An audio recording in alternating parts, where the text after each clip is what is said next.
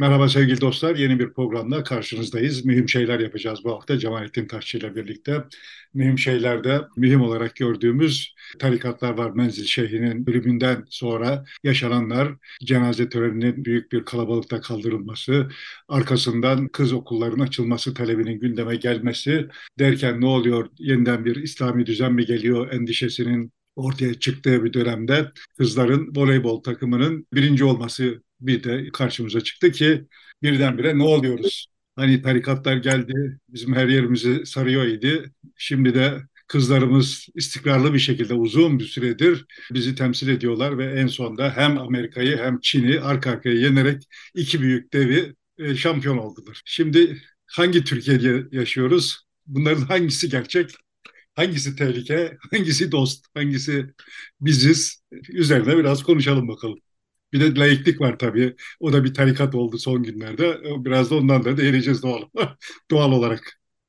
Güzel bir yerden açtın kapıyı. Oradan girmeden önce şu uyarıyı yapayım. Hani başlığa takılıp gelmiş ve işte burada tarikatlar, tarikat nedir, tarikatların tarihi, onlar nasıl tasnif edilir vesaire türünden tırnak içinde akademik bir malumat bekliyor olan varsa derhal çıkabilir. Çünkü öyle bir şey olmayacak yani ya da işte laikliğin tarihçesi nedir, işte hangi şartlarda ortaya çıkmış, zaman içinde nasıl evrim geçirmiştir filan gibi bir takım akademik malumat da benim üstüme vazife değil. Ben kendi bildiğim, elimdeki kullanmayı sevdiğim araçlarla bu meselelere nasıl yaklaşıyorumu e, özetlemeye çalışayım.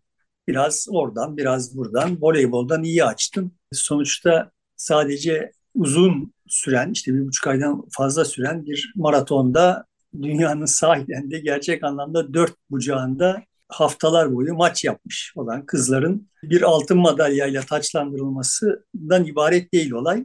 Bu Uluslararası Voleybol Federasyonu'nun çok enteresan bir puanlama sistemi var. Genel olarak böyle işte kazandın mı diğer sporlarda kazandın mı bir puan alıyorsun, kaybettiğin mi bir puan kaybediyorsun. Yani belli bir puan alıyorsun, belli bir puan kaybediyorsun vesaire. Buna göre bir sıralama yapılıyor. Voleybolda öyle değil. Voleybolda kendi üstündeki takımları yendiğin zaman başka bir puan alıyorsun. Kendi altındaki takımları yensen bile eğer onlara fazla set vermişsen yani şöyle anladığım kadarıyla tam olarak da teferruatını bilmiyorum ama ülkelerin sıralaması sıralamadaki yerlerinden ve geçmiş performanslarından yola çıkarak maçın nasıl bitmesi beklendiğine dair bir tahminde bulunuluyor. Eğer diyelim ki 3-1 A takımı kazanacak diye tahminde yapılmış ama 3-2 kazanmış ise puan kaybediyor A takımı. Kazanmış olmasına rağmen. Evet. İkinci seti almış olan puan kaybetmiş, maçı kaybettiği halde puan kazanıyor filan tür bir şey var. Bu sıralamada biz istikrarlı bir biçimde yükseliyor idik ama üstümüzdeki takımlarla aramızdaki mesafe çok yüksekti.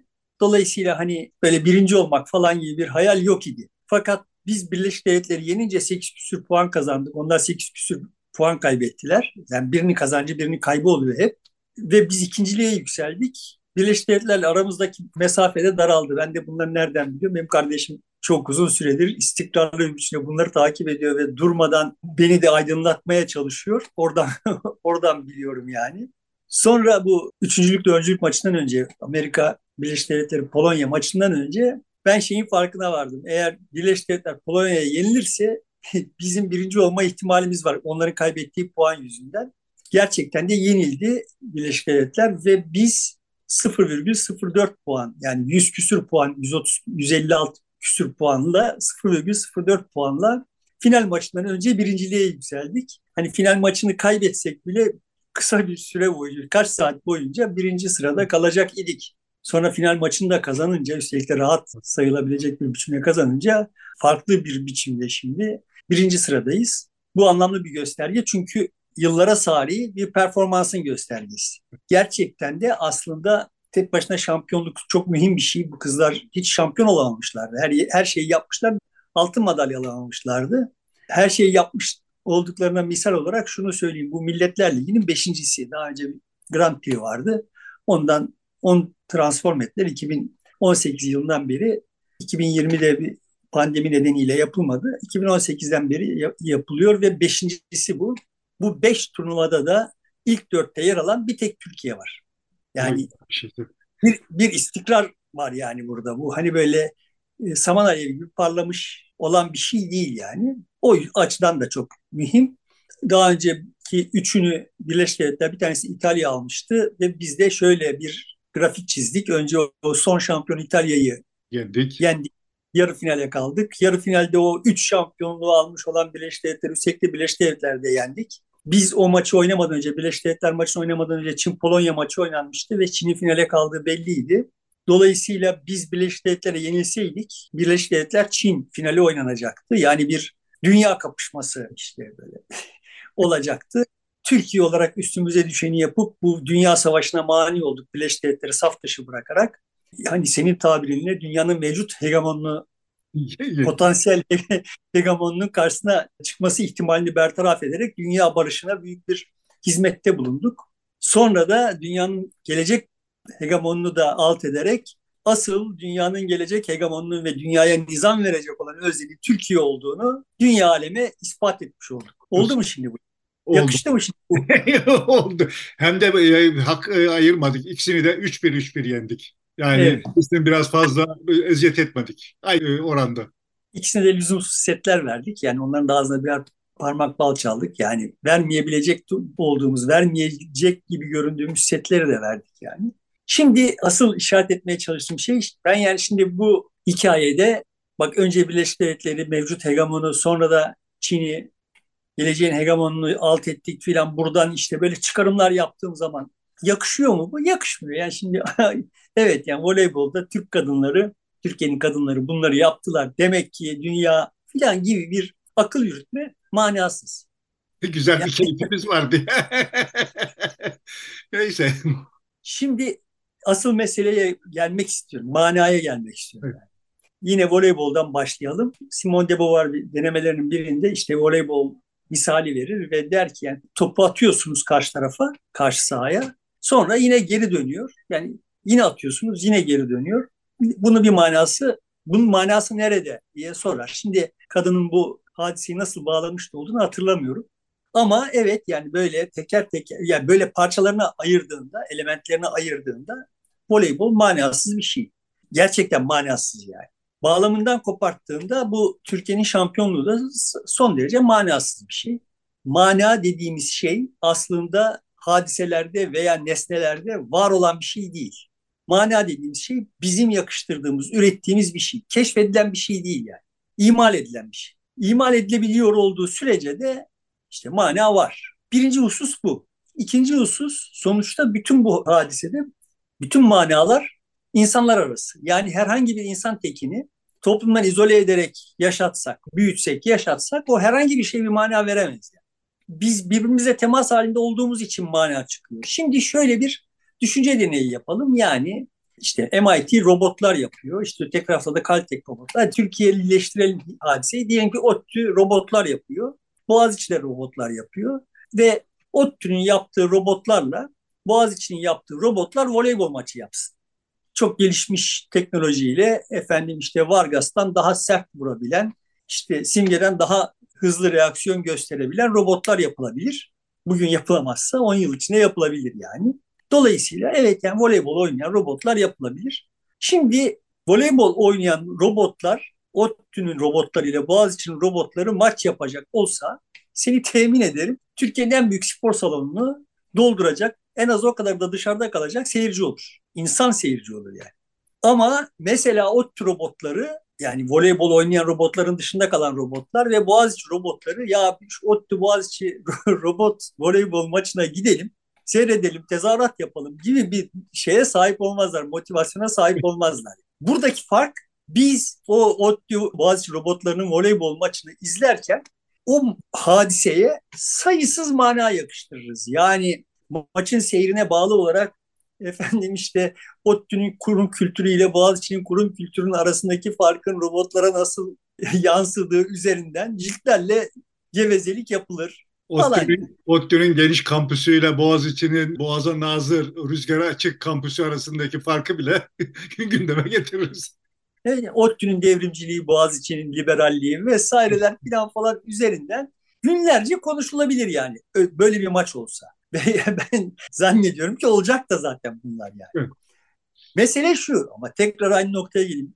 ODTÜ ve Boğaziçi robotlar bu işleri yapmazlar yani. Çünkü hadise manasız.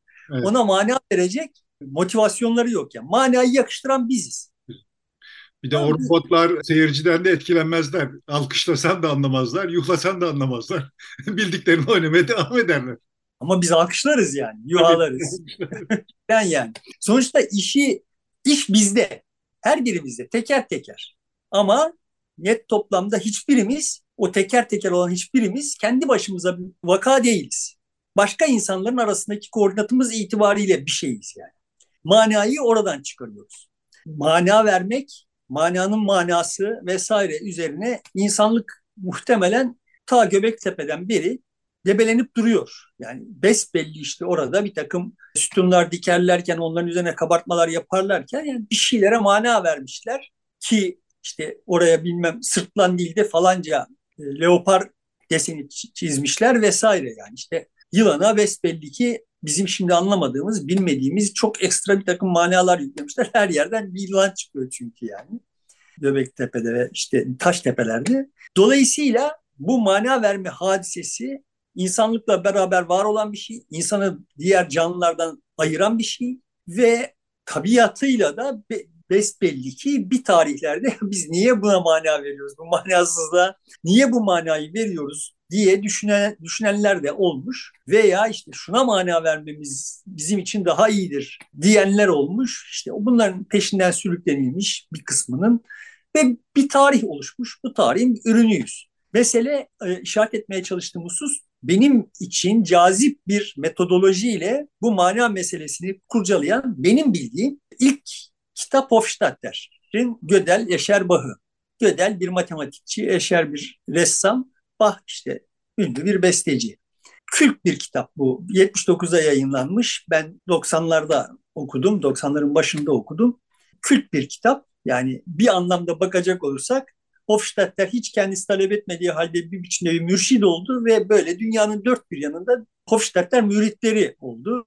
Bunlar arasında abuk sabuk işler yapanlar da oldu falan. Silahlı saldırı yapıp bunu Hofstadter'den ilhamla yapmış olanlar falan da var yani şimdi hikayenin içinde. Kitap kült bir kitap, çok enteresan bir kitap. içinde yığınla böyle trikler, hileler barındırıyor olan bir kitap. Sadece kitabın muhtevası değil, biçimi, formu da zaten o muhtevaya gönderme yapıyor. Zaten kitabın ana teması da kendine gönderme. Self referans yani. Bütün hikayenin bu mana denen şeyin o self referanstan türediğine dair bir bir nevi iddia diyelim.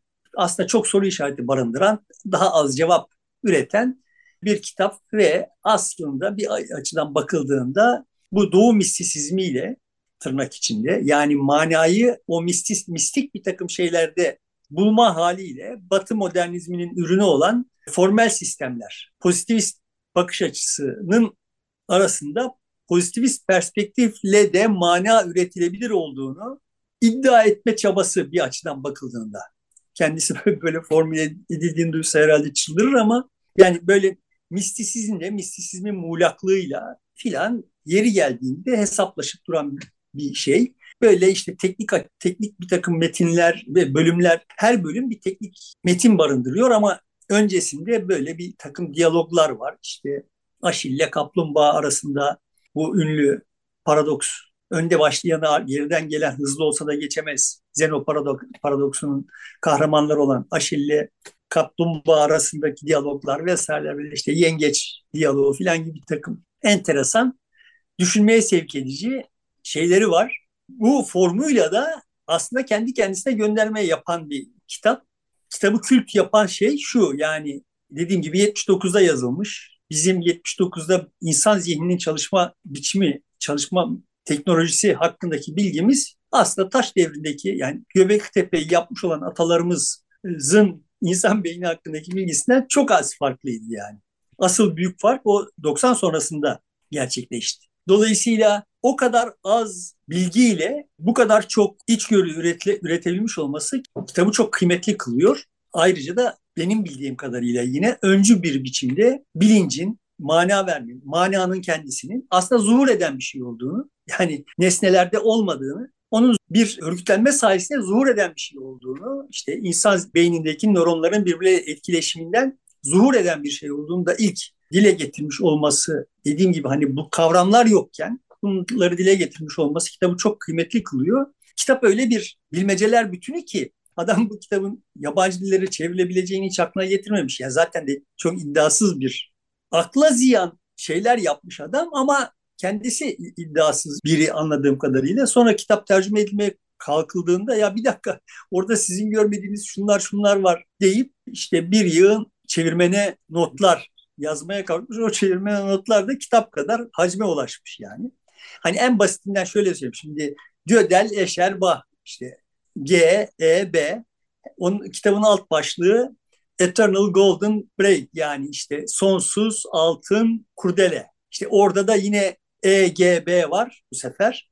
Yani o G, E, B harflerini E, G, B diye yeniden dizmekle filan ya bunlarla uğraşmış adam. Yani, yani bu tür böyle kabala türü işte tırnak içinde matematik hikayeleri olduğu gibi e, trikleri olduğu gibi aslında kitap bir açıdan bakıldığında kelimelerle yapılmış müzik gibi de yani. Yani bah müzik yapmayıp da kelimelerle bir şey yapmaya kalksa buna benzer bir şey yapardı diyebileceğim bir şey yani. Şimdi burada adam bizim bizi şuralara doğru götürüyor. Yani bilgi nereden türüyor, nereden zuhur ediyor?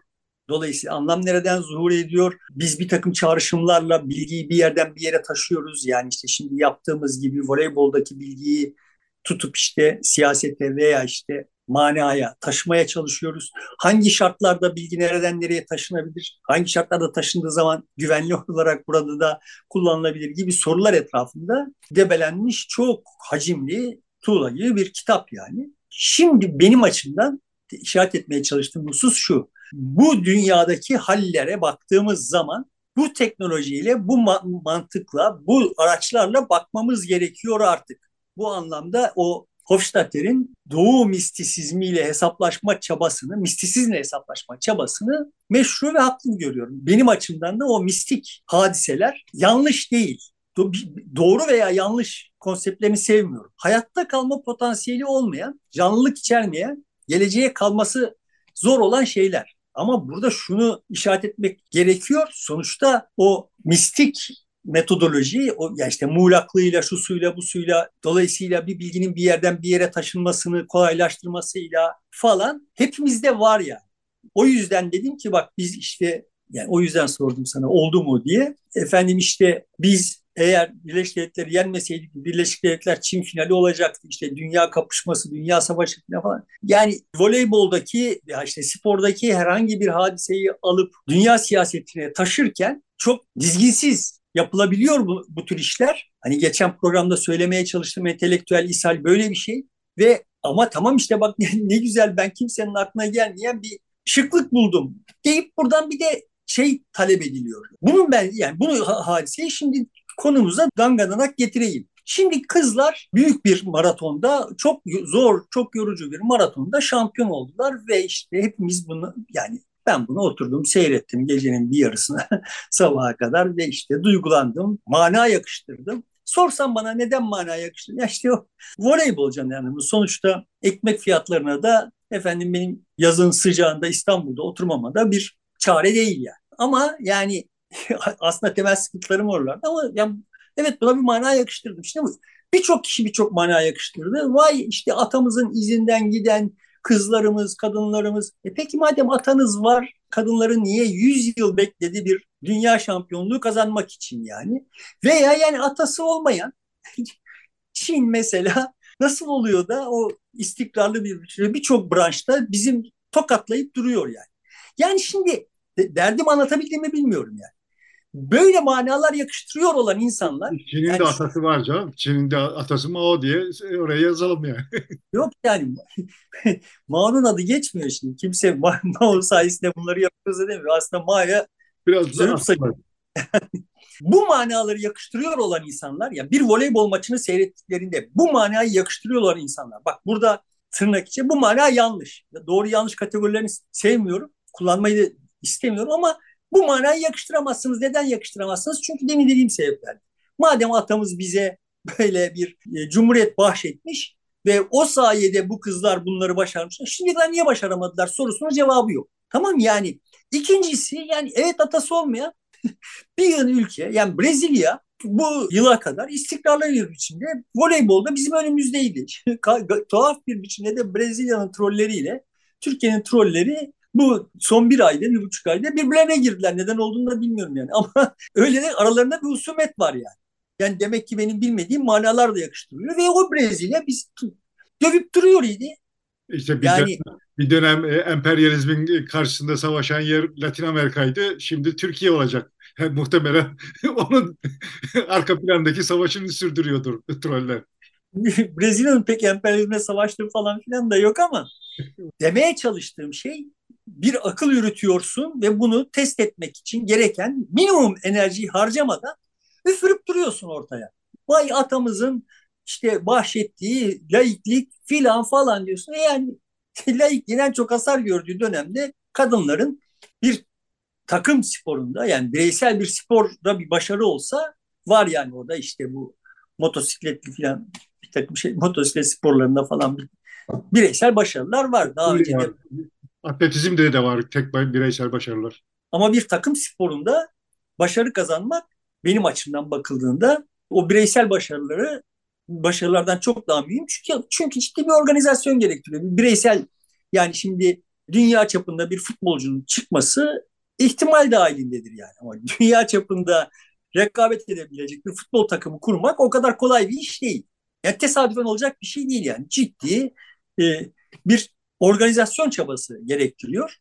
Şunu da işaret edeyim. Yani dünya çapında futbolcu çıkabilecek her yerden çıkabilir.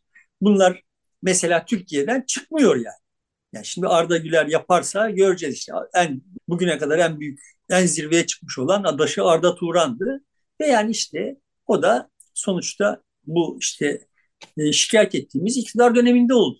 E şimdi bütün bunları biz bu iktidar döneminde yaşadığımız bu şeyleri ondan önceki dönemler 100 yıl önceki bir takım kararlara bağlayacağız. E sonra ama yani birileri de çıkacak. Arda Turan'ın çıkışını efendim ya da Arda Güler'in çıkışını veya bu kızların başarısını aslında işte Türkiye'nin sittin sene nasıl diyeyim işbirlikçi insanlar tarafından yönetildikleri için potansiyeli daraltılmış olduğu, şimdi işte bu iktidar sayesinde bu potansiyelin serbest bırakılmasının sonucu olduğu gibi gevezelikler yapacak. Yani ikisi zırva bunların. Yani İkisi de zırva derken tekrar aynı şeyi söylüyorum. Bak birincisini yanlışlayabileceğim argümanları söyledim. İkincisini yanlışlayabileceğim argümanlar da belli. Yani voleybol kadınlardaki başarıyı niye başka bir alanda gösteremiyoruz madem? Çok önem verdiğiniz her yerine elinizi dirseğinize kadar soktuğunuz futbolda niye biz her sene irtifa kaybediyoruz? Orada futbolu. neredeyse Avrupa Ligi'nden düşüyoruz galiba. Yani işte bu sezon, önümüzdeki sezon bütün takımlarımız ön eleme oynayacak. Üçer ön eleme oynayacaklar yani. Beş takımdan dört takıma düştük zaten. Avrupa Ligi'ne gönderemiyoruz. Konferans gibi bir dandik bir lige gidecek üç takımımız falan filan. Yani sonuçta olağanüstü bir erozyon var. Peki niye böyle oldu? Yani şimdi başka başka şeyleri de sorabiliriz yani. Şimdi bana İHA, SİHA işte Kosova İHA almış da falan bunların hikayesini anlatıyorsunuz. E, F-16 için niye Amerika'nın kapısında köle oluyorsunuz? Yani F-16'yı yapmak mı daha marifet, SİHA yapmak mı daha marifet yani? Üstelik de motorunu da kendin yapmıyorsun. Gibi gibi yani şimdi bu hikayeler yani böyle aşırı anlam yüklemek yani over interpretation, aşırı yorum yapmak benim açımdan son derece sıkıntılı. Hofstadter'i niye önemsiyorum? Bütün bunun için, e, bu hikayenin içinde. Çünkü adam elindeki maksimum şeyden çok ölçülü yani o malzemeden çıkabilecek olan ya başkasının eline geçse o malzeme mesela Ertuğrul Özkök'ün eline geçse veya işte herhangi bir postmodern tırnak içinde Zizek'in eline geçse uf ondan dünyayı kurtarır yani. O kadar çok laf üretir. Yani adam son derece iktisatlı bir biçimde ve kendisini görüyorsun okurken yani. Yani kendi kendisini sınırladığını, haddini bildiğini görüyorsun. Şimdi hani geçen programda böyle felsefeye falan falan bir takım laflar ettim. Esas derdim burada yani. Biz bilgiyi bir yerden bir yere taşımadan iş yapamayız. Yani işte Hofstadter de yapamıyor. Yani orada bir matematikçinin yaptığı işin bilgisini orada işte bir müzisyenin yaptığının, bir ressamın yaptığının bilgisini birbirine taşıyarak ve bunu kasten, bilerek, bile isteye, böyle yaparak bunu böyle yaptığında göstere göstere bilgiyi bir yerden bir yere taşıyarak iş yapıyor. Sorun şu, her seferinde bu bilgiyi ben buradan buraya taşıdığımda neler geldi bununla beraber neler gelmedi. neler gelemez. Bu konuda bir özene ihtiyaç var ya. Bu gösterilmiyor. Yani böyle serbest uçuş halinde herkes. yani atamız 100 yıl önce şunu demiş işte o sayede bugün kızlarımız falan filan böyle serbest uçuş yani. Serbest uçuş mu serbest düşüş mü ondan da emin değilim. Fena halde düşüyoruz gibi de geliyor bana. Muhtemelen Buralardan... düşüş, düşüş diyorum muhtemelen. bu işler böyle olmuyor yani. Üzerinde daha çok emek bu manayı üretirken kullandığın emeğe emekle ölçülü bir mana çıkıyor. Yani mana demiş oldum ki netice itibariyle bir insanlar arasıdır, e, iki zuhur eder, üç emek gerektirir. Yani öyle kendi kafana göre ilk aklına geleni ortaya pisleyerek bir mana falan filan üretemezsin. Üretemiyorsun. Sonra işte yeniliyorsun. sonra bir manayı üretmiş olanlara söverek filan hayatını devam ettiriyorsun. Şimdi bizim mana problemi, insanlığın mana problemi yeni, en başta söyledim yeni bir şey değil. Biz var olduğumuzdan itibaren var olan ama öyle veya böyle manayı üretmenin nispi olarak daha kolay olduğu yerlerden, ça- çağlardan geçmişiz. Çünkü hani sonuçta toprağa ekeceksin, çapalayacaksın, ekeceksin, bakacaksın, sulayacaksın. Yani gün 24 saat bunun 16 saati debelenecek, 8 saat uyuyacaksın. Uyurken bir mana yakıştıramayacaksın. Mana yakıştırma problemin yok. 16 saat de vaktin yok. Arada işte böyle gördüğün gece uyurken gördüğün rüyayı hayra yorması için birilerine onlara bir mana yakıştırması için birilerine müracaat. Çünkü bir mana veremiyorsun yani. Nereden çıktı bu? Dedemi niye gördüm ben? Durduk yerde bu gece rüyamda filan. Yani vaktin yok. Elindeki imkanlar sınırlı. Bunlarla olabildiği kadar ölçülü bir biçimde yaşaya gelmişsin. 1900'lere geldiğinde işte kap kapaklar açılmış, köylerden şehirlere insanlar gitmeye başlamış Batı Avrupa'da ve makinelerin başına geçmişler ya da bir takım makineleri çalıştırma durumuna gelmişler. Orada bir, bir el becerisi ile başkalarından farklı olma potansiyeli kazanmışlar. Dolayısıyla evet yani işte yaptıkları işe bir mana yüklemişler ve e, ya manalıymış zaten.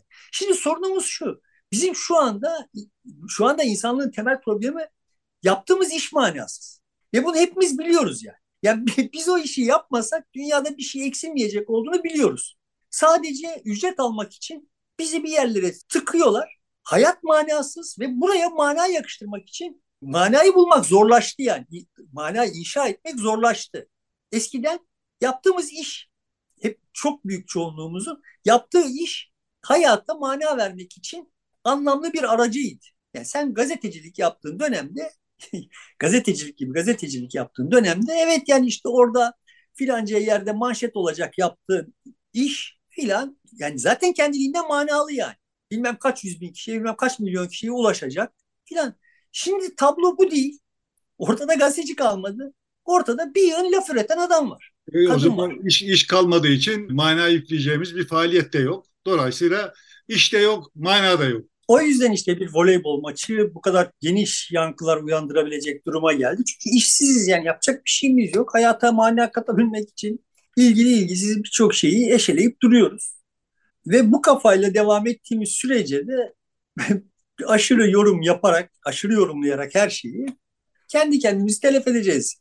Bu şekilde devam etmeyeceğiz diye düşünüyorum. Bir, yer, bir yerde aklımızı başımıza toplayacağız. Bir dakika bizim derdimiz başka noktasına geleceğiz diye düşünüyorum. Şimdi demiş oldum ki insan zihni yani bizim mana dediğimiz tantana insan zihninin bir ürünü. İnsan zihninin olmuş ol, olduğu gibi olmasının bir ürünü. İnsan zihni dediği zaman her insanın zihninden söz ediyorum. Yani o zihinle benim vardığım sonuçlara varmayan insanlar da dahil olmak üzere. Hepimizin aynı teknik olarak bakacak olursan aynı mekanizması var ve farklı farklı sonuçlara aynı malzemeden farklı farklı sonuçlara ulaşıyoruz. Yani aynı yere bakıyoruz. Farklı tırnak içinde patternlar, kalıplar görüyoruz ve bu gördüklerimizden farklı hikayeler yazıyoruz. Tarikatlar tarihin bir noktasında yani ayrıca da sadece hani İslam'da tarikat kavramı var ve işte bunun etrafından konuşuyoruz ama aslında bu mistik, sufi hareketler evrenseldir. Bütün toplumlarda vardır Ve bizim tarikat diye adlandırdığımız mesela Birleşik Devletler'de de tarikatlar var ve oluyor. Daha önce işte bir tanesinin etrafında uzun uzun konuşmuştuk. Ama yani sayısız vaka var ki işte mürşit kendisini takip edenleri hadi hep beraber intihar edeceğiz diyor. Ediyorlar veya ölümüne devletle savaşıyorlar. Yaklaşık beş hafta devletle savaşan bir tarikat vardı mesela. O tarikattan kurtarılmış olan, devlet tarafından kurtarılmış olan bir kadın röportajını izlemiştim. Ya kadın arkadaşları ölmüş, öldürülmüş, aptallığın daniskası olduğu besbelli olmuş yani hikayenin filan. Aradan yıllar geçmiş. Hala o günleri hasretle anıyor. Yani insan zihni böyle bir şey. Yani bizim solcuların 70'li yılları hasretle alması, 68 hasretle alması biraz burada mı kaynaklanıyor? Yani bilmiyorum.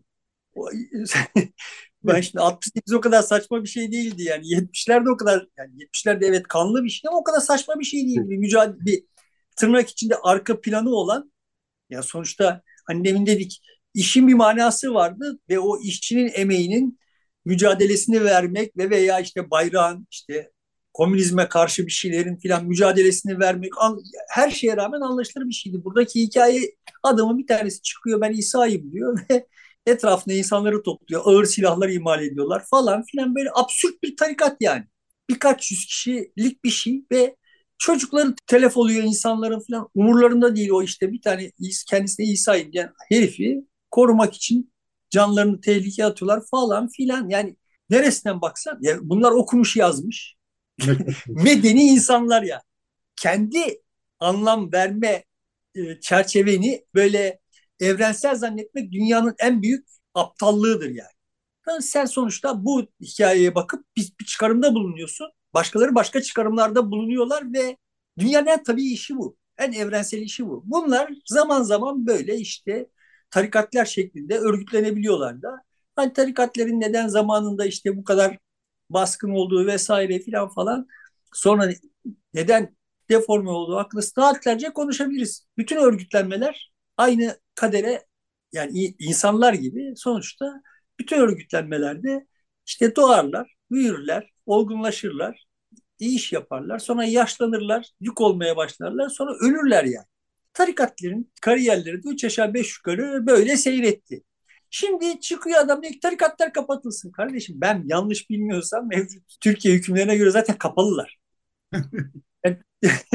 Türkiye Cumhuriyeti istese menzilde olmuş olanların üzerine askeri sürer. Kanuni olarak yani sürer. Bak bunu yapmıyor. Zaten yapmıyordu da. Yani sonuçta Atatürk dönemini bilmiyorum ama İnönü döneminden itibaren bunları yapmıyordu da yani. Atatürk Devlet döneminde de olmadı sanıyorum yani sadece kapandı işte bir iki alanlar yerlerinden edilip başka yere gönderildi o kadar. Çok şiddet bir şey olmadı çünkü çok da güçlü bir e, tarikat örgütlenmesi de yoktu meydan okuyabilecek boyutta. Hayır hayatiyetlerini sürdürdüler ve devlet onların hayatiyetini sürdürüyor olduğundan habersiz değildi yani. Değil evet. Aksine, aksine devlet bütün bunları kontrol etmeye çalıştı. Kendi menfaati kendince kendisinin menfaati olarak gördüğü anlamda tarikatları kullandı. Yani şimdi şu mezil tarikatı anlaşılan o ki Kürt hareketinin e, baltalanması, Kürtçülüğün baltalanması için e, Sünni İslam'ın kullanılması amacıyla kotarılmış, desteklenmiş filan bir şey. Yani hadise bu boyuta gelebilecek bir şey evet, değil mi? Öyle bir ilginç ki Menzil Şeyh'inin kendisi Türkçe bilmiyor. Yani günlük e, anlaşabileceği kadar bir Türkçesi var. O yüzden de mesela hiçbir sesli e, konuşmasına şahit değiliz. Bilmiyor, ders vermiyor çünkü Türkçe e, olarak. Müritlerinin büyük çoğunluğu da ülkücü, milliyetçi. E, ya polisler ya işte bir takım mafya işlerine karışmış ya da kaçakçılık işlerine girmiş çıkmış olan insanlar. Yani daha çok milliyetçi Türk bir yapı müritler oluşuyor. Kürt bir şeyhin etrafında. Böyle kendisinin bir kitabı şunu bunu yok. Ama buna rağmen çok sayıda akademisyen, profesör, onun müridi, e, böyle de gariplikler içerisinde olan bir yer. Dünya böyle yani her şey garip. Burada ama böyle son derece sade klişelerle ve o klişeleri aşırı yorumlayarak ve işte bir, bir hikaye anlatılıyor. Buna inanmış olan insanlar, o anlatılmış olan o hikayeye inanmış olan insanlar yani şimdi senin şu söylediklerine bakıp aa bak burada ne kadar çelişki. Sizde de var aynı çelişki. Herkes aynı durumda yani. Yani şimdi sen laiklik yani bu voleybol maçından sonra da yine harlayan ama her fırsatta harlayan işte bu laiklik tartışması falan falan neydi? Laiklik eşittir gelişmişlik. Eşelersen olay buraya gidiyor. Şimdi bak bütün laik olmayan ülkeler e, geri kalmış işte şu sıkıntıları çekiyorlar. Halbuki işte medeni gelişmiş ülkeler filan falan şimdi. Ya hikaye öyle değil yani. Her yer senin anladığın anlamda laik değil.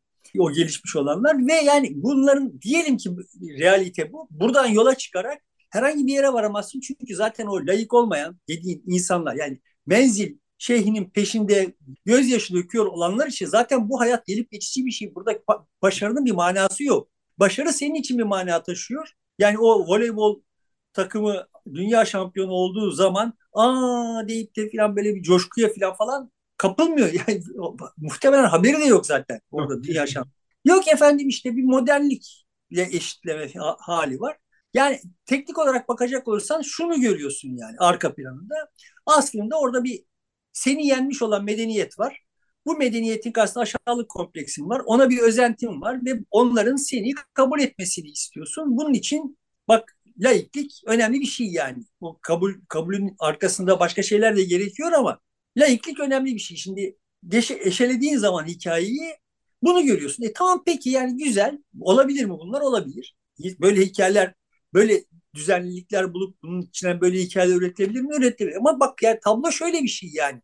Sonuçta o senin laiklik dediğin bilmem ne kadar zaman mezhep kavgalarıyla kan dökmüş olan toplumların ya bu iş böyle sürmeyecek biz bire kadar kırılacağız. Buradan itibaren artık sulh yapalım. Aramızda devlet hakem olsun. Bir tarafımız bir taraf olmasın. Demiş olmasının ete kemiğe bürünmüş hali laiklik. Şimdi senin devletinin hakemliğini kabul etmiyorsun. Sen senin devletinin sisteme müdahalesi müdahale aracı olarak laiklik ta- tarif ediyorsun. Laikliği nasıl tarif ediyorsun? devletin belli inanç sistemlerine müdahalesinin meşru kaynağı. Yani sen daha en başta Layıklık. o özendiğini söylediğin işte bilmem nelerin layıklıkları, layıklık gerekçelerini bu, buraya taşımamışsın zaten. Senin layıklığın bir tuhaf bir şey. Şimdi ben layıkım. Yani layıkım değil, layıkçıyım yani. Layık bir toplum talep ediyorum. Hiç bunda bir şey, şey şüphe yok yani.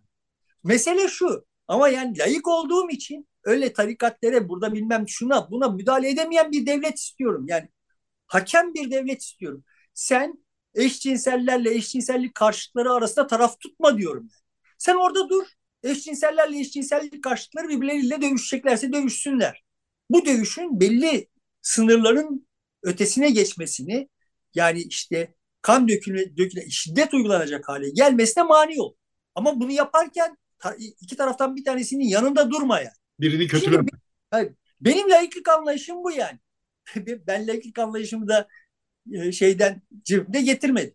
Anladığım kadarıyla dünyada bu hikayenin zuhur etmesine sebep olan ve sonra da işte kendi evrimini yaşayıp şimdiki dur- durumda aldığı biçim bu. Şimdi burada e, laikçilerin bir itirazlarında şöyle bir haklılık tarafı var. Devlet tamam anladık sen tarafsız kalmıyorsun ama öbür tarafa yani tarikatlara, cemaatlere fazla destek veriyorsun. Bize ise vermiyorsun imkan. Bizi yalnız bırakıyorsun. İtirazı var burada birazcık. Ya sonuna kadar katılıyorum buna. Ama mesele şu. 30 yıl önce de tablo bunun tersiydi. Yani devlet tarikatların aleyhine kendine layıkçı diyenlerin lehine tavır alıyordu. Ve yani o yüzden deyip duruyorum ki bak bizim devletin şu tarafta olması da menfaatimize değil bu tarafta olması da. Ve ben bunu şimdi bu hadiseler birlikte söylemiyorum ki o tarihte de söylüyordum. Yani devlet sen bir kenara çekil diyordum ya. Yani 1990'larda yazdığım çizdiğim zaman da başımıza bunlar gelmedi. Hani daha önceki benzetme, metafora gönderme yapacak olursak bak kardeşim bu düğmeye hep biz erişe, erişebilelim. Derdim bu yani. Herkes erişebilsin. Ve devlet bunu birilerinin erişiminden sakınıp başkalarının erişimine açık hale getiremez.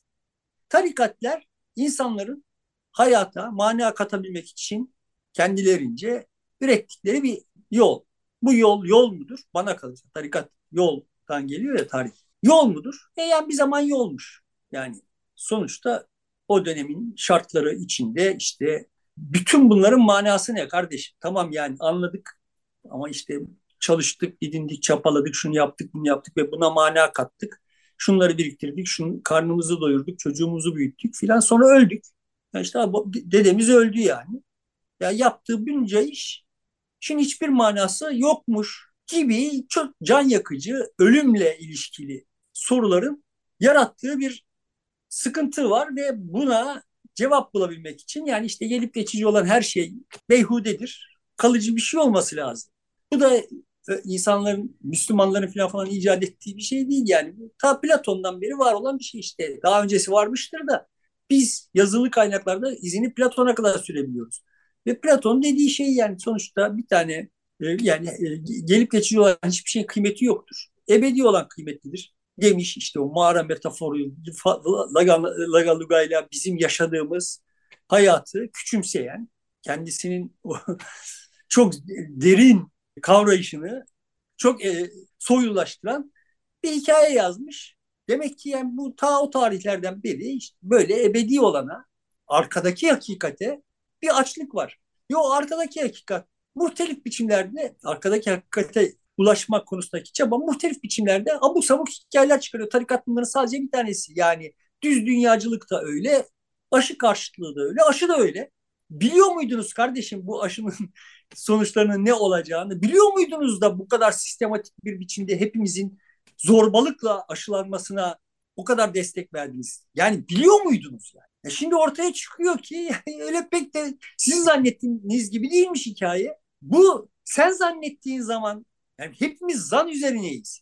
Sen zannettiğin zaman bu çok doğru. Başkası zan, başkası başka şey zannettiği zaman o ahmak, budala, gerici falan böyle bir dünya yok. Seninki zan, benimki zan, onunki zan, tarikatların ki de zan. Orada bir e, hakikat var. İşte zahir olanın arkasında bizim sıradan insanların görmediği bir hakikat var. O hakikate bizi ulaştıracak bir yol lazım. Onu biz kendi kendimize bulamayız. Yani bunca hingamenin içinde ve bu kısır aklımızla zaten şey de bulamaz yani. Mürşit de bulamaz. Ona yukarıdan planın sahibi bilgiyi veriyor. Adam da öyle diyor yani. Ya bir plan var. Ve bu kadar şey, bu kadar alakasız, saçma sapan şey bir araya gelip böyle anlamlı bir bütün doğuramaz. Bir plan olması lazım. Bu planın bir sahibi olması lazım. İşte Allah var. Allah böyle Celal'e lütfetmiş. O Allah'ın sevgili kulu olduğu için. Şimdi böyle hikayeler yazıyoruz. E şimdi siz başkaları benzer bir biçimde başka insanlara böyle deri, derin kıymetler vehmediyorsunuz. E insan burada da insanlar böyle kıymetler vehmediyorlar. Bütün bunlar bizim beynimizin bir düzensizlikte düzen bulma ve bir hikaye üretme açlığından, şehvetinden kaynaklanıyor. Biz böyleyiz ve başka sadece başkaları böyle değil. Ama evet yani bu hikayelerin birbirleri rekabetinde bütün hikayeler eşit veya eşdeğer değil. Bazı hikayeler hayatta kalmayı hak edecek kadar canlılar, yaşlanıp ölecekler. Bazı hikayeler artık ömürlerinin sonuna gelmiş. Bazıları zaten sakat doğmuş. Yani bunlara baktığımız zaman böyle tasnifler yapma hakkımız var. Dolayısıyla da şu hikayeyi değil bu hikayeyi benimseme hakkımız var. Ama bu hikayeyi benimsemiş olanların niye benimsediğini e, hükme bağlama yetkimiz yok yani. Göz hizasında olmamız gerekiyor. Temel meselem bu. O eğer ölmeye yüz tutmuş bir hikaye ise zaten ölecek. Sen müdahale etmesen de ölecek yani. Nitekim şimdi bu İslami tarikatlar belli bir hayatiyet sergilediler ve işte bir takım işleri yaptılar ettiler bir yerlere geldiler. Bugün Türkiye'de işte orada burada birkaç on bin kişi şunun peşinden birkaç bin kişi bunun peşinden falan gidiyor bir şeyler oluyor ama sonuçta Türkiye'de asıl kıyameti koparan asıl hadiseyi yaratan ne oldu? Cemaat oldu. Fethullah Gülen cemaati. Fethullah Gülen cemaat tarikat mı? Değil. Çünkü tarikat özü itibariyle bakıldığında işte hakikate ulaşmaya vesile olabilecek yol idi. Cemaat aslında hakikati bulmuş. Bu hakikati gerçekleştirmek için kurulmuş bir modern organizasyon idi modern yani mantıksal olarak modern. Devlet gibi bir organizasyon. Yani sonuçta sizin tırnak içinde organizasyon, kutsadığınız organizasyon mantığıyla kurulmuş bir organizasyon cemaat ve hem kendisini hem Türkiye'nin başını 15 Temmuz'dan öncesinde de fena halde belaya soktu. E, tarikatlarla mücadele sürecinin doğurduğu hikaye bu. Tamam mı? Yani bu Burada men, menzilde bir, biraz farklılık yani. Evet tarikat bir yönüyle tarikat ama bir yönüyle de o da cemaat. O da e, kayrılan e, güçlenmesi ve örgütlenmesi için özel çaba harcanan, özellikle devlette yer edinmesi için e, çaba harcanan bir yapı durumunda. O yüzden tam bir tarikat demek de ona biraz zor gibi. Tarikatla cemaat arası bir şey. Bir ihtiyaca binaen üretiliyor yani.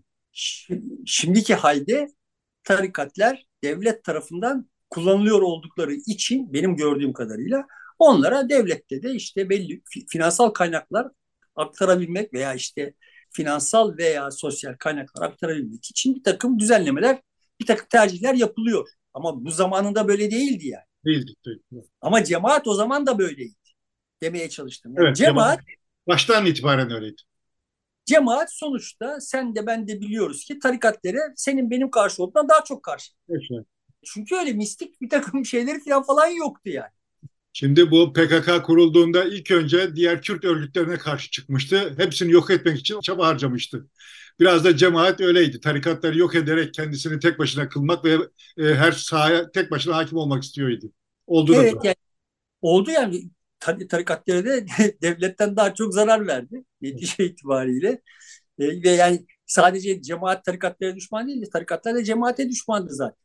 Şimdi demiş oldum ki kendimce bu tarikatlar belli şartların, sosyal şartların sonucu olarak zuhur etmiş, kendince bir hayatiyet sergilemiş, ölme, ölmeye yatmış, tırnak içinde çağını doldurmuş yani. Örgütlenmeler ve orada böyle birkaç e, on bin kişi, burada birkaç bin kişi böyle bir şeylerin peşine sürükleniyor. Buradan da laiklik zarar görüyor, devlet zarar görüyor falan hikayeleri yazacaksanız eğer o zaman devletiniz çok zayıf, laikliğiniz çok zayıf demektir. Yani böyle sterilizasyon mantığı bütün zararlıları temizleyip tertemiz, sağlıklı bir toplum yapma mantığı sağlıksız bir toplum yapıyor. Bağışıklık sistemi olmayan bir to- toplum yapıyor yani. Ama ne oluyor? Yani orada tarikatlarla devlet mücadelesi. Ben etmeyeyim ya. Yani orada tarikata kanmış olan insanlar tırnak içinde neyse yani. O insanları ikna çabasına ben girmeyeyim. Ben ikna ben ikna edemiyorum değil yani. Bunlar zaten kani olmazlar deyip yani sen bulmuşsun doğruyu yani o da aynı aynı kafayla o da çalışıyor yani diyor ki yani ben bunları zaten bir şey anlatamam. Bunlar o aşkın olanın, o mistik olanın, o hakikatin filan yanından geçmemişler. Bunlara hiçbir şey anlatılmaz diyor. O da sana bir şey anlatmıyor. Sen ona bir şey anlatmaya, anlatmaya çalışmıyorsun. Biz birbirimizle mücadele etmiyoruz.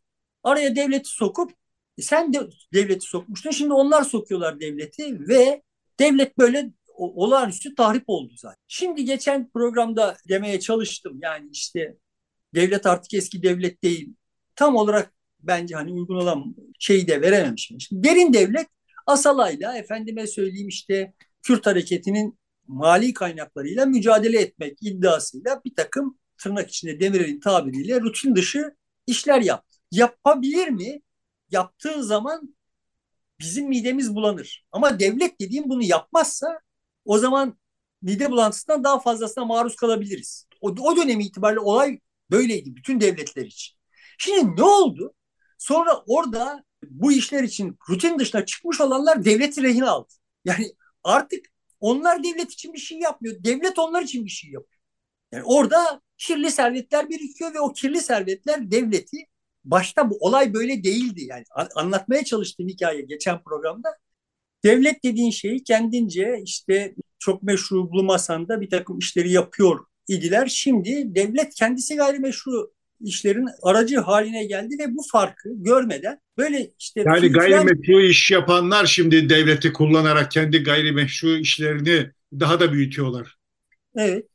Ve yani do- dolayısıyla şartlar farklı. O dönemi böyle bugünün şartlarıyla yargılamak veya bugünü o, o dönemin şartlarına uygun olarak meşrulaştırmanın bir manası yok. Oyun oyun değişti. Bu değişen oyunu anlamak için çaba harcamadan böyle oradan oraya bilgi taşınıyor. Böyle derin devlet meşrulaştırıyor veya mahkum ediliyor.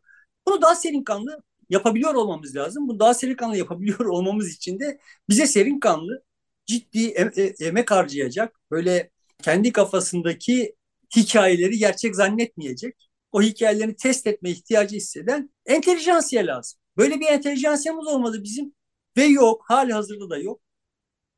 Ve semboller üzerinden itişip kakışıp duruyoruz. Zamanında böyle Türkiye'de nereden buldun yasası tartışılırken o zamanlar saygı duyduğum büyüğüm demişti ki ya bu memlekette nereden buldun yasası değil, nereden biliyorsun yasası lazım. Gerçekten yani buraya, bu memlekette bir nereden biliyorsun yasası lazım ya. Yani o kadar fütursuzca uçuluyor ki ya da hani düşülüyor ki insan bazen dudakları uçukluyor yani. Önce bir kendi bilginizden şüphe etmeyi öğreneceksiniz. Sonra başkasının bilgisinin sizinkinden farklı olmasına saygı göstermeyi öğreneceksiniz. Hepimiz göz hizasında olacağız ve o zaman şimdi bu başımızdaki bize musallat olmuş insanların bizi kullanmasına yani adam uyuşturucu ticaretini baltalamak için bir halt etmiş. Sonra uyuşturucu ticaret ele geçirince devletin adamı olarak bunu yapmış olmanın imtiyazdan yararlanan yani adam uyuşturucu tüccarı ya sen bu uyuşturucu nereden çıkıyorsun? Türkiye bölünmez diyor yani.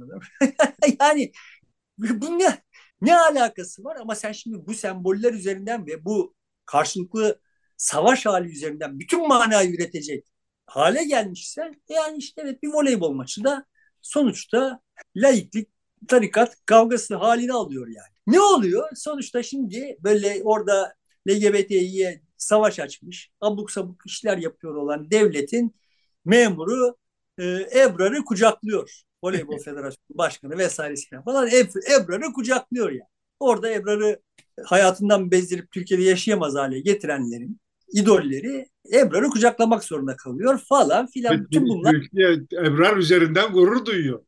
Başardık diyor yani onunla.